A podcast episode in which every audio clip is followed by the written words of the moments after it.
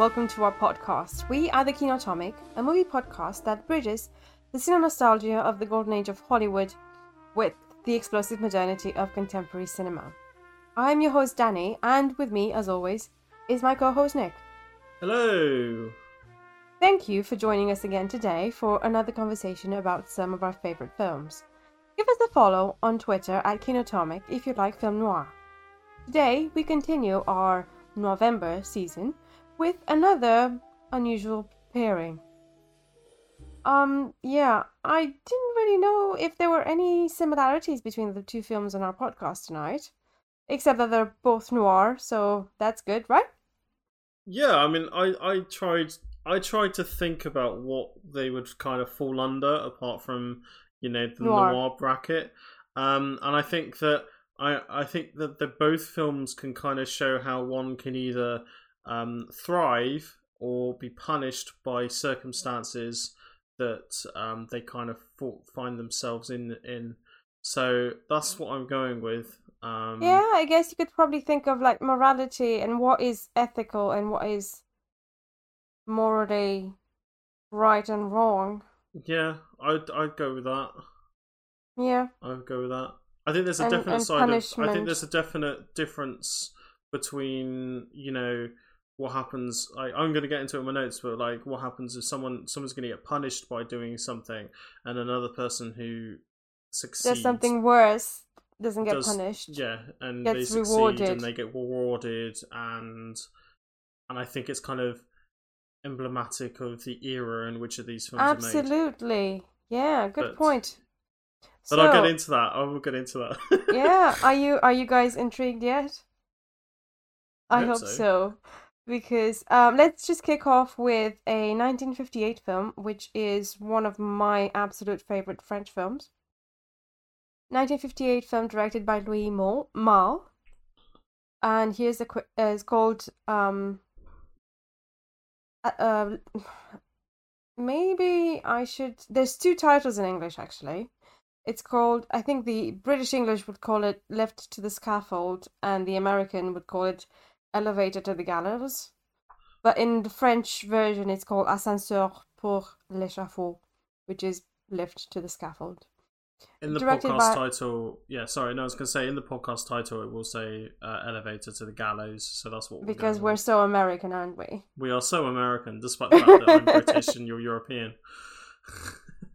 so yes, the film is directed by Louis Malle, and here's a quick synopsis: A self-assured businessman murders his employer, the husband of his mistress, which unintentionally provokes an ill-fated chain of events.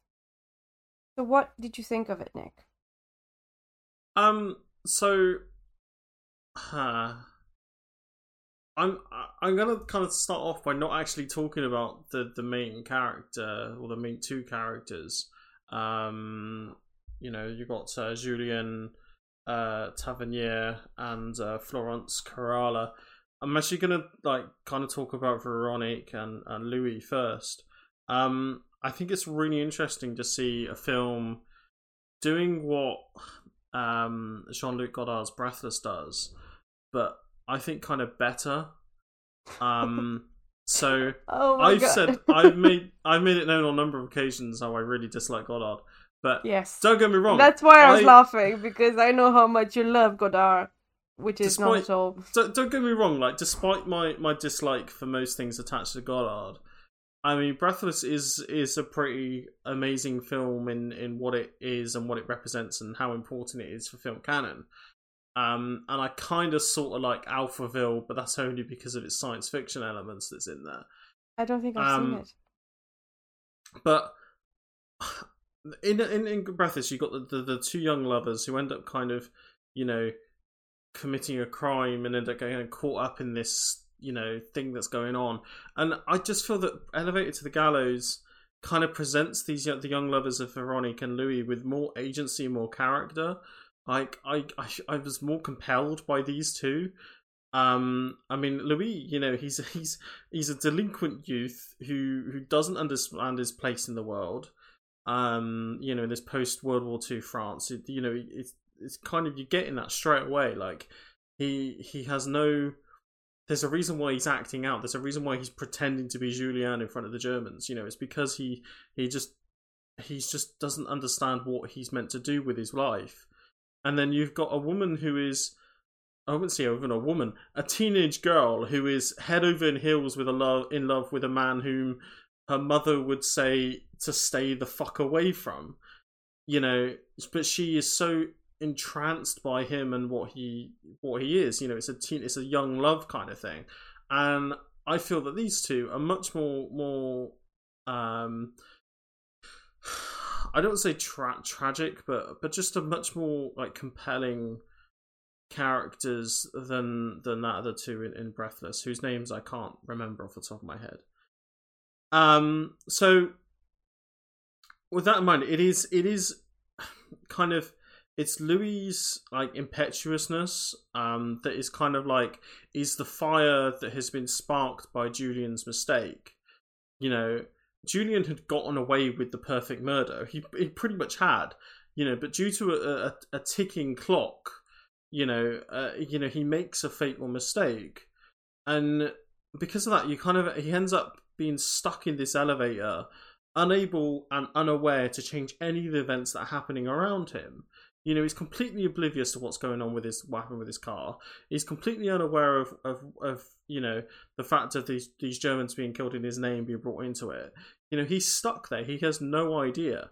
You know, there is kind of like uh, a, a blackness to it. You know, it's like it's a punishment. You know, he in in the rules of this film, you cannot commit adultery and murder and not be thrust into a horrible, you know, purgatorial punishment, which is what this elevator is. You know, he's yep. pretty much just stuck in purgatory. Um, I want to say that Jeanne Moreau as Florence Carala, she is utterly stunning um, as she kind of wanders through the nighttime Parisian streets, you know, looking for her love that had, she had thought had seemingly abandoned her, you know, the rain drips down her face, and I, I, you know, I feel this loss and yearning for her. You know, that she's just wanting her love to come to her. You know, after she knows what he's done, and she's scared, she's vengeful, she's hypnotizingly beautiful, and. I said last week that uh, that in uh, La Bête Humaine that Simone Simon was was was the defining look of the femme fatale. I'm going to completely retract that and give it to Jeanne Moreau. Um, so it's the French women, man. I don't know what. it is the French woman. Um, I don't so, know what's yeah. with the what they put in the water there. It's just like, dude, stay away from them. yeah, you got to stay away from French women um, he says while he's looking at places to live in France. Uh, no, um, so yeah, I I did really really enjoy this film. Um, I thought the score. Um, I know I was watching the credits kind of pop up, and and I saw Miles Davis's name, and I was like, huh, that's oh okay. Um, yeah. and was was was it was so sad and haunting and it was just it was so beautiful. Um, the way the kind of this film wraps up is is that I feel that like Julien would have gotten away with it if it wasn't for those darn meddling kids, you know. Yes. To to quote Scooby Doo. Um, I can't believe you just quoted Scooby Doo. I was going to quote Scooby Doo. Um, yeah, no, I I really really enjoyed this film, and I'm I'm kind of happy. I'm more than happy to have more films by Louis Malle on on the on the pod. Um, especially if it means if especially if, if these films were as good as this, because from what I can gather, this was his first feature film. Um, and I, even though uh, on my Letterboxd I've rated this four out of five stars, um, I enjoyed this more than I enjoyed Breathless, which I gave five stars and that is because of what Breathless is and what Breathless kind of represents to the film canon. However, if you were to give me Breathless or this to watch, I would choose this to watch in a heartbeat. Um. So yeah, no, I, I if it means that I I can watch a film that is kind of it just feels it does feel really confident but there's kind of like a rawness around the edges to it, and I found the editing to quite quite interesting at times. Um, I found the way, um, like the framing of Jeanne Moreau was um, Mm. to be very very uh, kind of controlled and understanding of what you know the camera is looking at. Um, you know, which first time directors, you know, you look at some first time directors' films and, and just think, well, you kind of got a some semblance of understanding of what you should be doing with the camera. But Yeah. here, like, I understand that Louis Malle knows exactly what he should be doing with the camera. Um, and like I he said, does you know, have I- he does have a couple of short uh, credits to his name, like directing credits before. okay, He's got um he's got a do- documentary credit as well, 1956, The Silent World. I've just checked, but the first feature is Elevated to the Gallows. Yeah. Um. Yeah. No. I. I. I, I would say that. Yeah. Happy to have more films done by him on the pod. Um. I think he did. Uh, my dinner. My dinner with Andre. Um. Which is a film which has been on my watch list for for a long, long time, and I still haven't got around to watching it. Um. And yeah, I don't think yeah, I've, no, se- if- I've not seen that.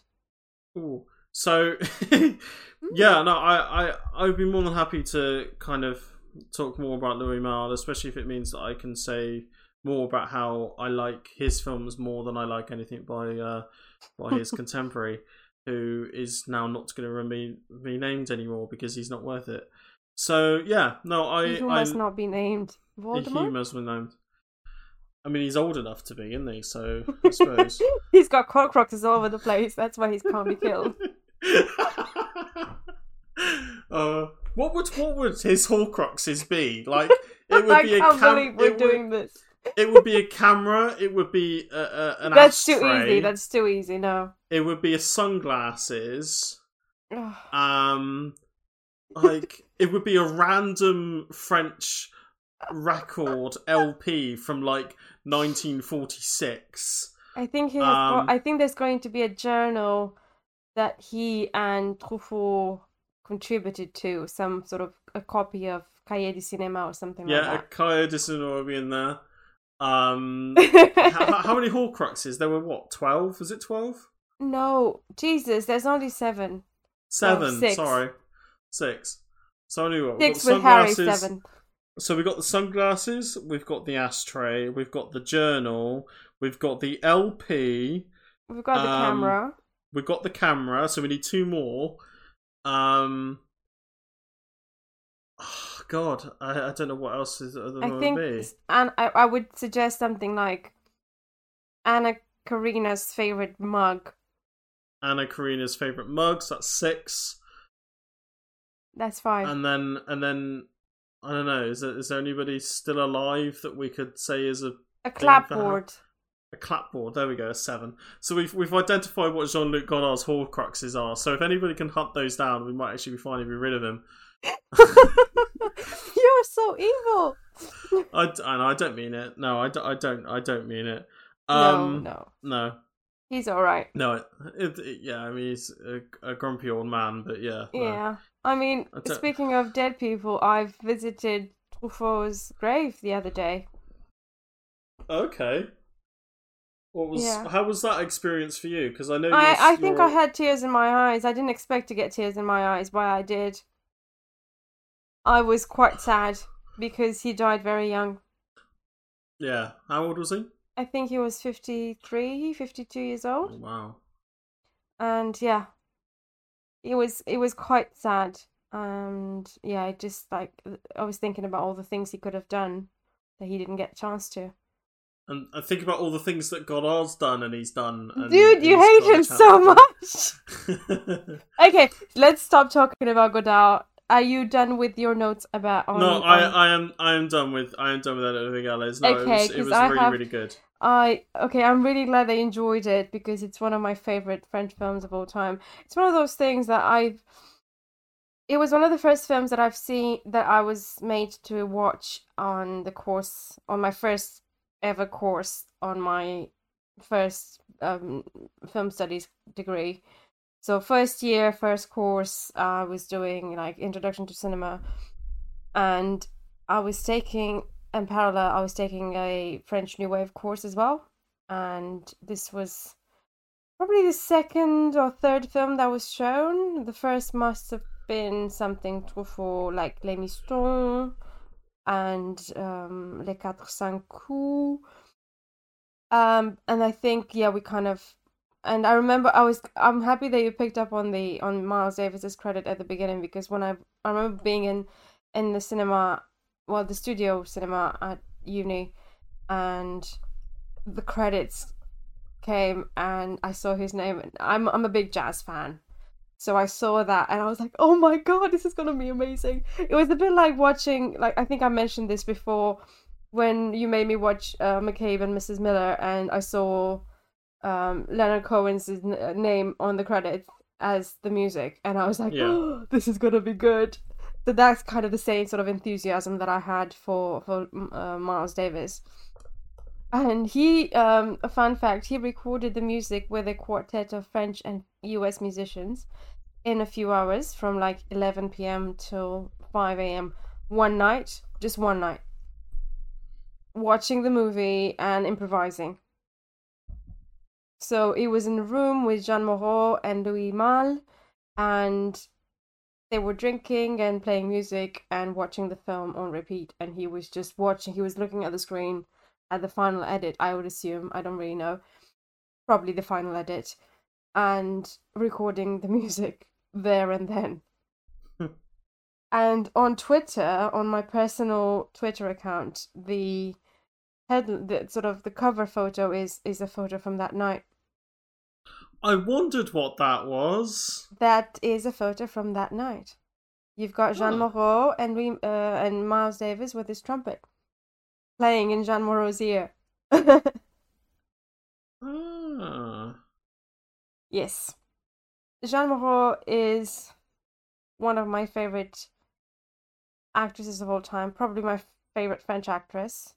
And yeah, I think we've kind of established that it's it, this is almost a French new wave. It's 1958, not quite French new wave, but almost on the cusp of.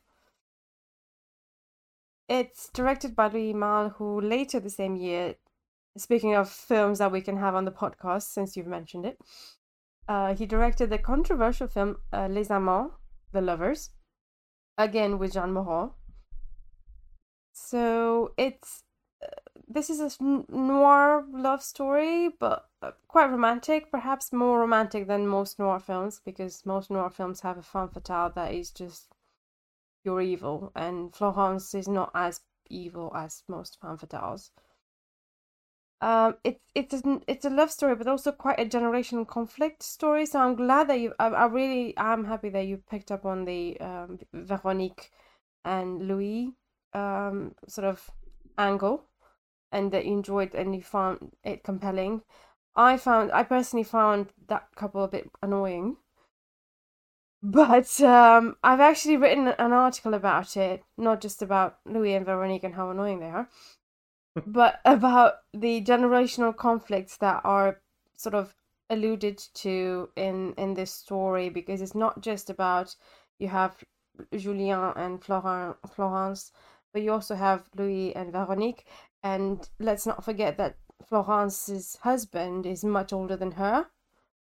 So there's kind of like almost three generations, and you have you have French colonialism, and you have a lot of like the new generations of the 60s that are fighting against the generations of the of the of the like 50s and and, and 40s even so there's a lot of history to unpack not just personal love stories and conflicts but in terms of like the bigger picture that was becoming to unravel in the society of the 50s and 60s because as we know there's a lot of there was there were a lot of conflicts in those days not just in Europe but everywhere Yeah, it And- kind of it kind of like when when they mentioned uh Indochina. yes exactly um, I just kind of immediately went towards you know the scene from from Apocalypse Now, uh, Redux, or the the final cut because it's not in the actual original cut.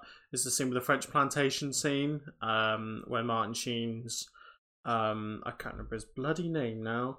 Martin Sheen's character goes to um, you know he's traveling through the, the river and they come across this flan- French plantations Yes, and the. French people that there are just refusing to leave, despite the fact that the you Yeah. know the uh, country that they once you know possessed is is kind of falling through their grasp, and you know like and then and then you get the Battle of Algiers, which is you know very much about French occupation of Algeria. It's a great Um, film. uh, and it is about an amazing, amazing piece of cinema, and that An film, amazing you know, score. yeah, and it, it does it does the same kind of thing where it shows how French colonialization is falling apart and kind of falling through, you know, the, the cracks, as it were, and imperialism is no longer um, relevant in this post World War II world that they're living in. And I feel that there is there is that definite undercurrent there in, in Elevated to the Gallows.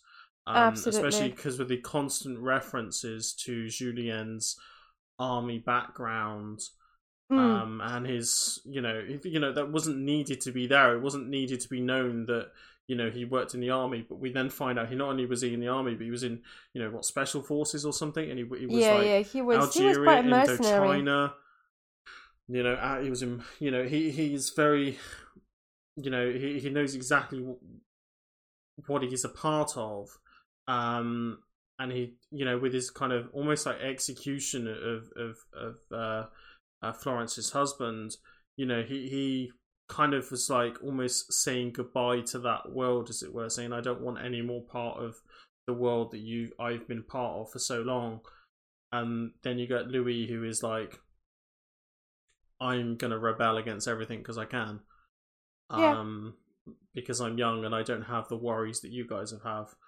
And I So- think with Louis, he he doesn't really understand why he's what he's rebelling against. He's he's a rebel without a cause. As as Yeah. cliche as that might sound, he is.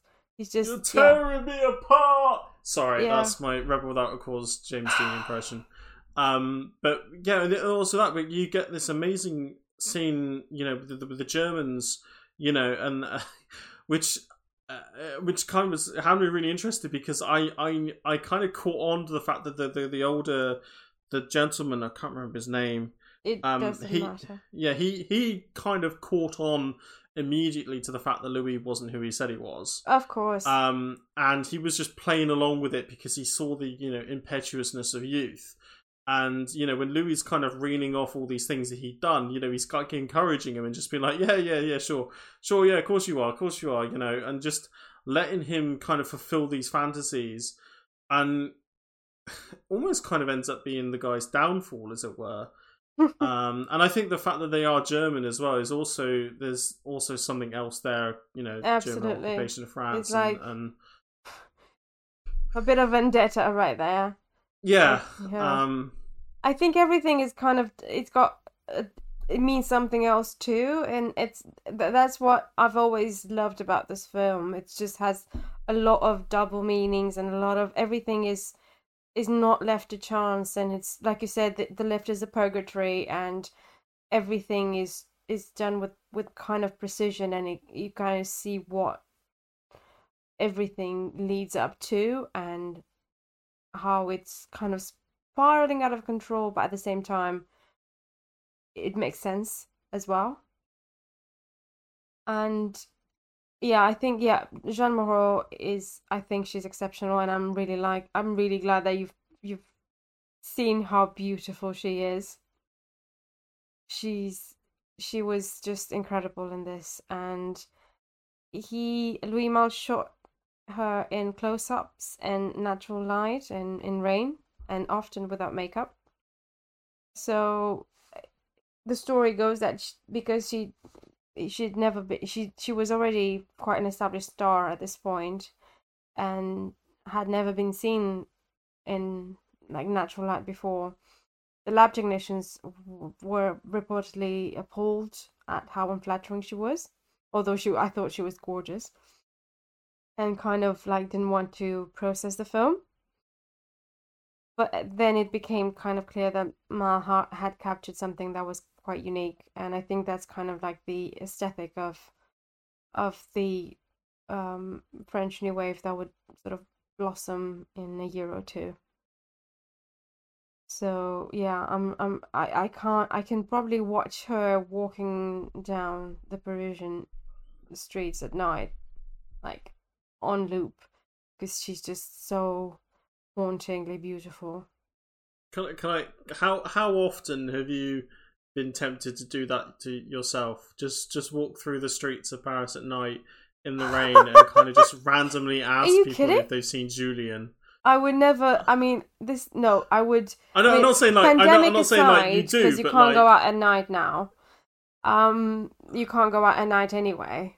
yeah, but I'm just um, if if if like you weren't in this situation, would would you be tempted just to just do that? Just No. walk through the st- no. No, it's dangerous for for uh, women to go wandering around. around. May I don't know how. It, I mean, you've you've seen that she got picked up for thinking for people thinking she was a streetwalker. Oh yeah, no, I did. Yeah, okay. So they thought she was a prostitute. People don't do that. Women don't do No. that. Not in Paris. yeah. In London, I've I've done it many times, but not in Paris because I it's it's different cultures, and yeah, Parisians don't expect you to walk alone at night unless you have a specific interest in mind. Okay. All right. No, it's the I was city of curious. love. So what do you you know? but interesting question. Thank you. That's right. um, I I felt like um Maurice uh, Ronet deserves a mention, although he doesn't get up too much. He's he kind of gets stuck in the lift and he's just left there struggling. He, like you said, he's the war hero. He's kind of like war hero, mercenary, lover, killer, all more or less rolled into one. And he's just, it's kind of silly that he becomes the victim of an elevator. is it's kind of like anticlimactic for his career to be put to an end by um, like something as banal.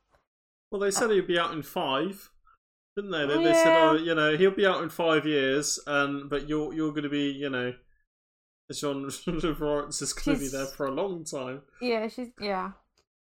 I, I really liked him. I think he I, I, I liked I, I don't know, I liked him. Uh he's I've seen I've seen a few other films with him. Uh The Fire Within, which is also directed by Louis Malle, and it might be quite an interesting contender for a future podcast episode.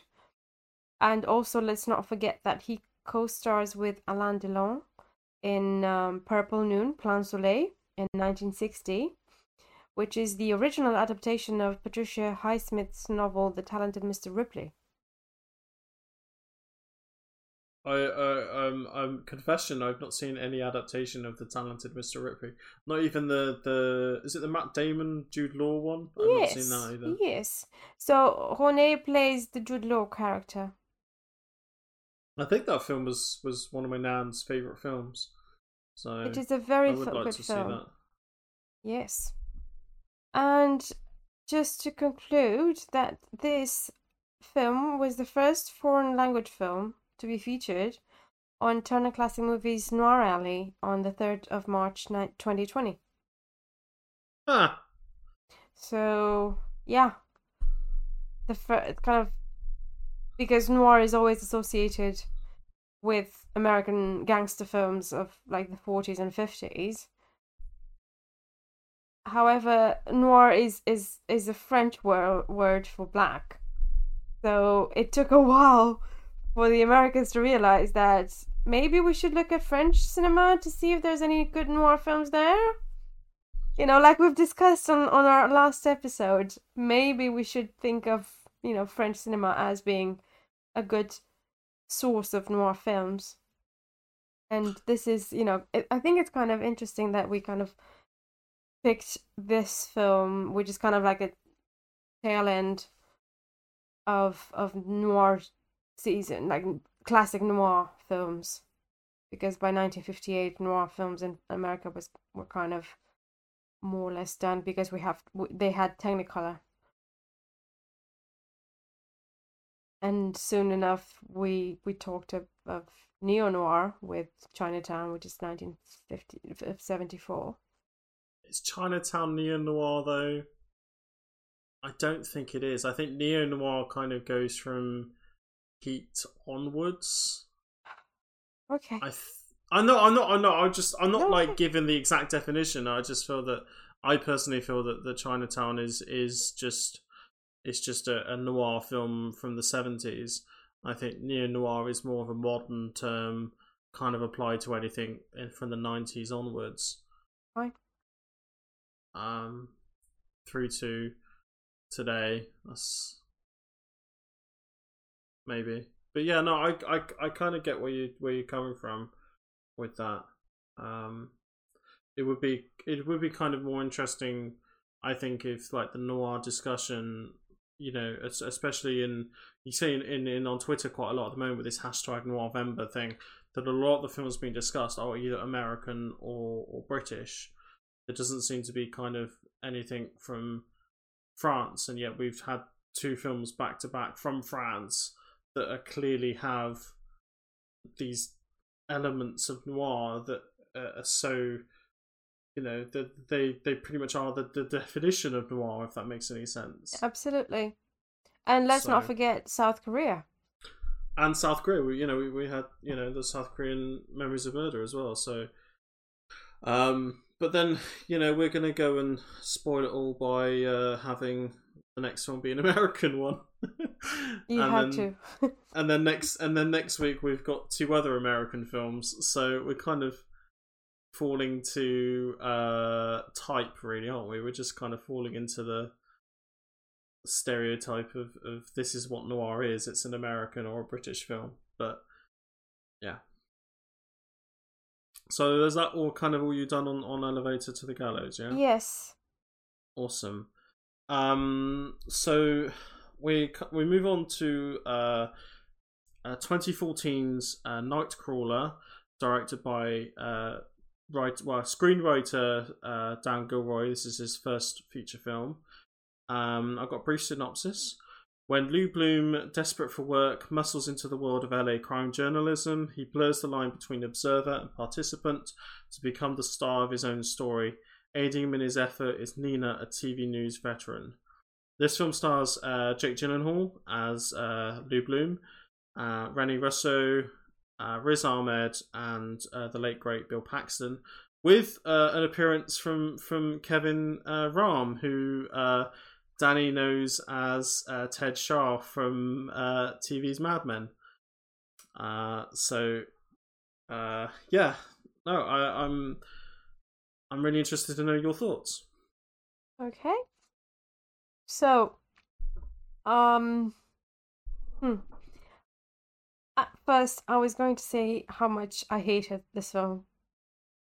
Okay, so I was, I was, as soon as I finished it, I was going to, I was still kind of shaking, and it's still fresh in my memory. So I was kind of, oh, express at, on this podcast. I was going to express my disgust as at, at the subject matter, my outrage at the whole industry this film portrays. Um, I had to stop. I had actually had to stop halfway through and pour myself a glass of something strong because I was quite appalled at what I was seeing. But then I thought about it a bit more, and I mean, I doubt that this film will change anything with regards of how we're perceiving news or how we're consuming news. Or how or why like raise the question of why we can't seem to look away from from a tragedy or like you you know it's that it's a car crash that you just can't look out away from it's it's it's something psychologically damaging but it's like a moth to a flame we just it's it's perhaps in our DNA to consume this content. We can't look away. So people with no scruples go out and find this for us to make a buck. It's a niche. Um, I didn't really know what this film was going to be about. I thought that because I suggested Elevator to the Gallows, I thought it might be about some sort of dark love story, a suave, sexy murderer who stalks neighborhoods of LA. Um, I don't know. I really did not expect this. A monster slash sociopath. I it, I don't know. The problem is that I think he's what's his name? Lou Bloom. Yeah. He's a mirror of our society's ills. He's he's he's not the only one that he's found a niche. He's he's just you know found something that he's good at. He's just making money of it. He's the rest he doesn't really care. It's just background noise. Yeah, people love to see gruesome murders almost almost live on television. What's wrong with that? You know, this is the lo- the world that we live in right now. You know, you shrug your shoulders, you watch your partner die in the middle of the road, you film it, and then you move on. So yeah, the it it was it was quite a shock. The idea of you know morality ethics is just you know long gone. We just ethics is just a word that lost all meaning. We don't even yeah think about it anymore. What we're about here is just sensationalism, TV ratings, and money. I I really don't know how to express my loathing towards most of the characters in this film.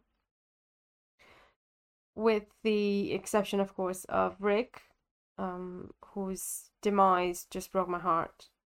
And of course, like you said, the guy played by lovely, lovely Kevin Rahm, Ted Chaough, who's always a sight for sore eyes. He's just always the dis- decent lot of the, of decent one of the decent one of the lot. Um, but yeah, I mean, Jake Gyllenhaal does make my skin crawl. I think he's just brilliant in this. He's so creepy. At the beginning, I was like, whoa, is he a bit on the spectrum? Is he quite unhinged? What's he all about? You know, you kind of know that he's not good, and you kind of wait for him to go the extra mile and become the, the the monster that you you kind of suspect him to be and as soon as i you see him like okay he's the guy he's dead but he's not quite in the shot so just let's just move it a bit to the side. You're like okay he's gone too far and now he will he there's no stopping him. And you know that he's going to you know be bigger and bigger until mm, something i was hoping something might stop him. I was hoping he might get his comeuppance at some point in some way. And but in you know, it's kind of proving that life is not just. There's there's no justice in this world really.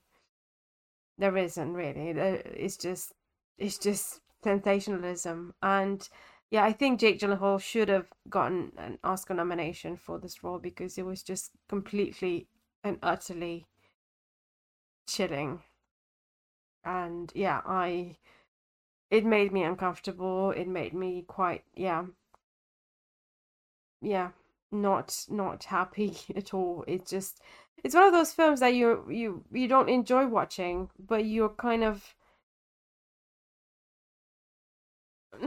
you're kind of okay with them being what they are because you it reminds you how lucky you are that you you don't do that for a living or you're not part of that but you but then you remind yourself that you kind of are because you watch the news and you consume media and yeah you're part of the problem as well it's kind of it's quite a depressing film i can't say i enjoyed it but um it's very well made and very well acted and very well written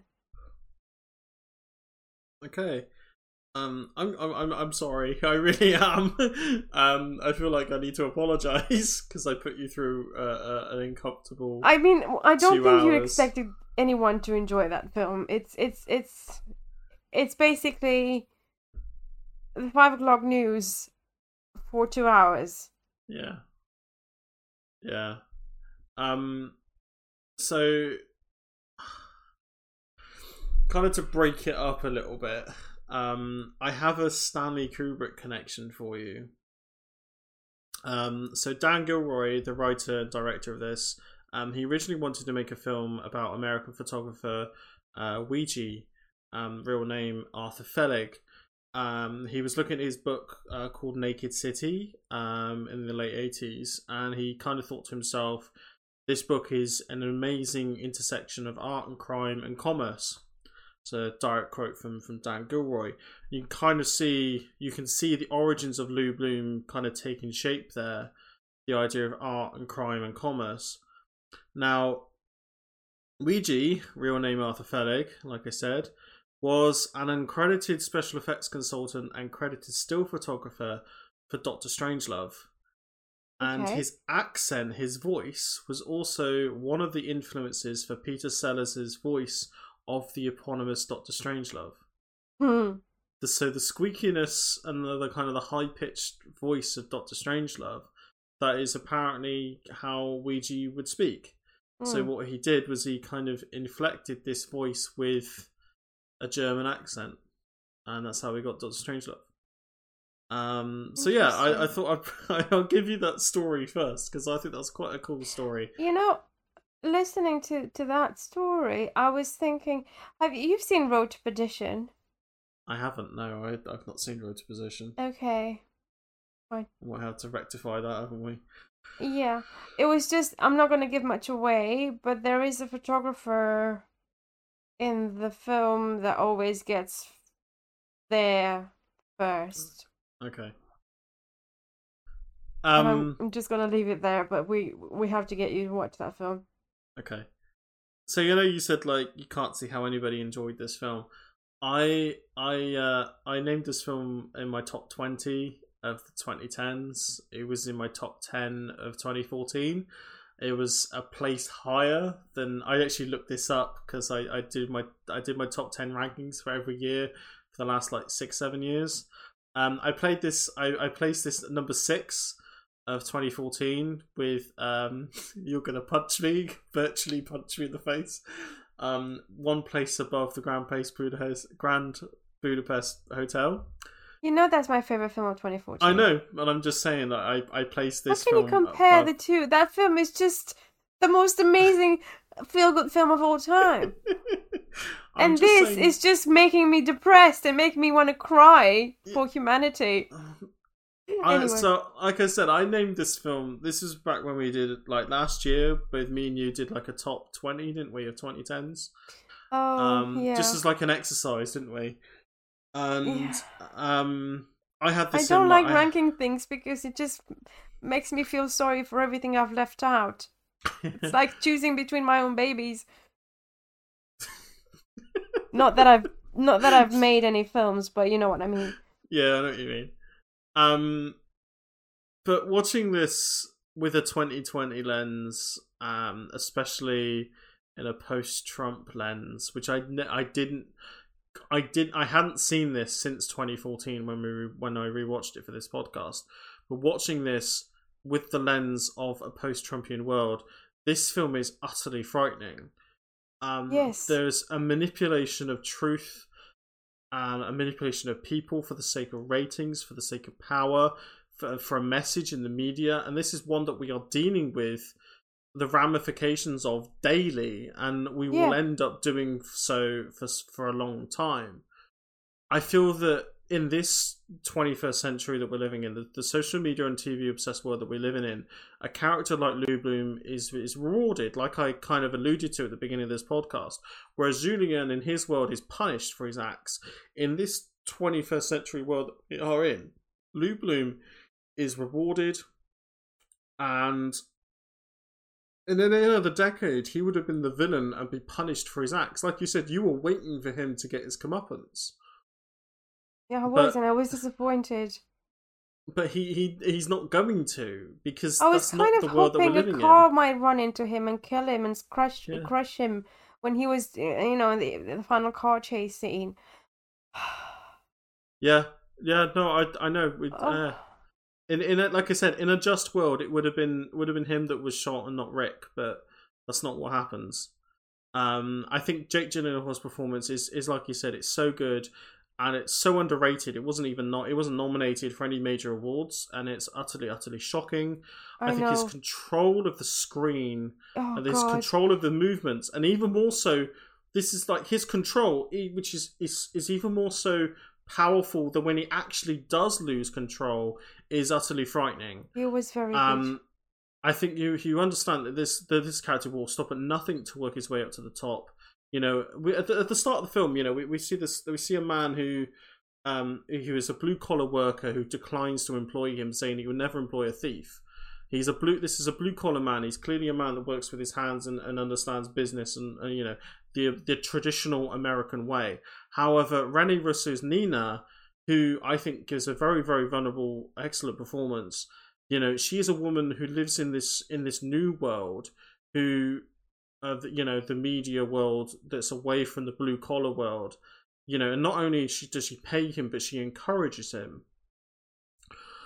Um, you know, special mention, you know, goes to, to Riz Ahmed's um, very, very sympathetic Rick, um, kind of a man who was kind of stuck on hard times and again it gets end up caught in Lou Bloom's web. Um, and a, it's such a tragic, tragic Oh, no. character. And and of course, you know, I've got to love me some Bill Paxton. Um, I love seeing Bill Paxton pop up and stuff, and it's I'm still sad that he's died. He passed away. Um, yeah. so I was gonna say, so Gilroy kind of spent a long time on the screenplay for this. You know, like I said, the original idea for this kind of came around in the eighties, developed it through the nineties until it, it seems to have found its place in 2014. Um, Gilroy wanted to explore what capitalism would do to a person like Lou Bloom, um, how it would end up possess him, you know, keep him driven, but also you know push him over the edge. Um, and you also see how uh, capitalism ends up failing a person like Rick. Yeah. Um, so you know, it's like you said, it's watching this film in 2014. I was like, this is an amazing film about how media kind of is is corrupting our world. And in 2020, I'm thinking this film is is just prescient. Oh god, it was. I had to stop and I had to sort of take a breather. And after I finished watching, I had like my my hands were shaking. I'm like, what have I just seen? It was very very unsettling because it's so real. Hmm. Um, Gyllenhaal lost. Uh, he lost nearly thirty pounds for the role. Um, He look. He does look emaciated, doesn't he? Yeah, it does. Um, he ate apparently ate nothing but kale salads and chewing gum, and run running fifteen miles a day, um, to get this look. That is Um, ridiculous. Gilroy wanted uh, Lou to be like a coyote, you know, a nocturnal predator, one who was kind of driven by, you know, uh, its hunger, its you know, its never-ending hunger. Um, and I feel that Gyllenhaal kind of captures this essence perfectly. Um, the score from James Newton Howard, I think, is this amazing, unique blend of kind of like there's an orchestral sound in there, but also there's this electronic sound, which is also which is very very reminiscent of um, Cliff Martinez's score for for uh, Drive, uh, which was directed by uh, Nicholas Winding Refn. And I don't think the comparisons with Drive end there either. I think the way LA looks in both of those films kind of fulfill what I feel Michael Mann was going for in his masterpiece, one of his many masterpieces, uh, Collateral. Um, think Oh, about how in. Collateral, the way the night looks in LA, the digital Yeah. camera, Yeah. I feel like Drive and Nightcrawler especially perfectly capture this. You know, the, the, this LA feels one that's kind of lived in, but yet somehow is is kind of like this wilderness of danger. You you- know, you remember how in Collateral, like there's an actual sequence where a little coyote, literal coyote, Yes. comes in from the wilderness at yes, dawn. yes, yes. And it's yeah, you see it. It's it. Yeah, it's. I mean, I prefer. I would. Yeah, I. I, I really liked Collateral. It was. It was. I remember. Um, I saw it in cinema. In, was it two thousand four? Yeah, four. Oh, I with- think it was one start of the. with Tom Cruise in his only villain role. Yeah, and I think it was the first film where Tom Cruise doesn't smile. Yeah, that wouldn't surprise me. Because he has that. He has the charming smile that you see in like, you know, Vanilla Sky and Jerry Maguire and everything. The kind of like the winning smile, but in this one, he's just. He's an assassin. Yeah, and he's a villain. Very good at it. Yeah. Um, and he kills a jazz player as well to kind of link it into Elevator to the Gallows. Um, yeah, no, I, I, I like I said, this film, in my opinion, is one of the best films of the 2010s, and I think it's a hell of a debut from from screenwriter Dan Gilroy. Um, we have two. You, we have two de- debut directors on this episode. Yeah, well, that's a fun. That's actually a good coincidence. I didn't, we didn't actually mean for that to happen. Yeah. Yeah. No, I um. I, I I don't really know what else to say. I mean, it's just like I said. Like when I first saw this in 2014, it was like this is a this is a cool film that's kind of like Drive, and it's got Jake Gyllenhaal in a in a you know really good performance. You know, and and over the years, it's kind of like kind of obtained this status for me of being like, oh, that was a really really good film. I should really should get around to rewatching that. And then I'm finally watching it for this podcast, and then watching it in this frame of mind of what we're all going through. Yeah.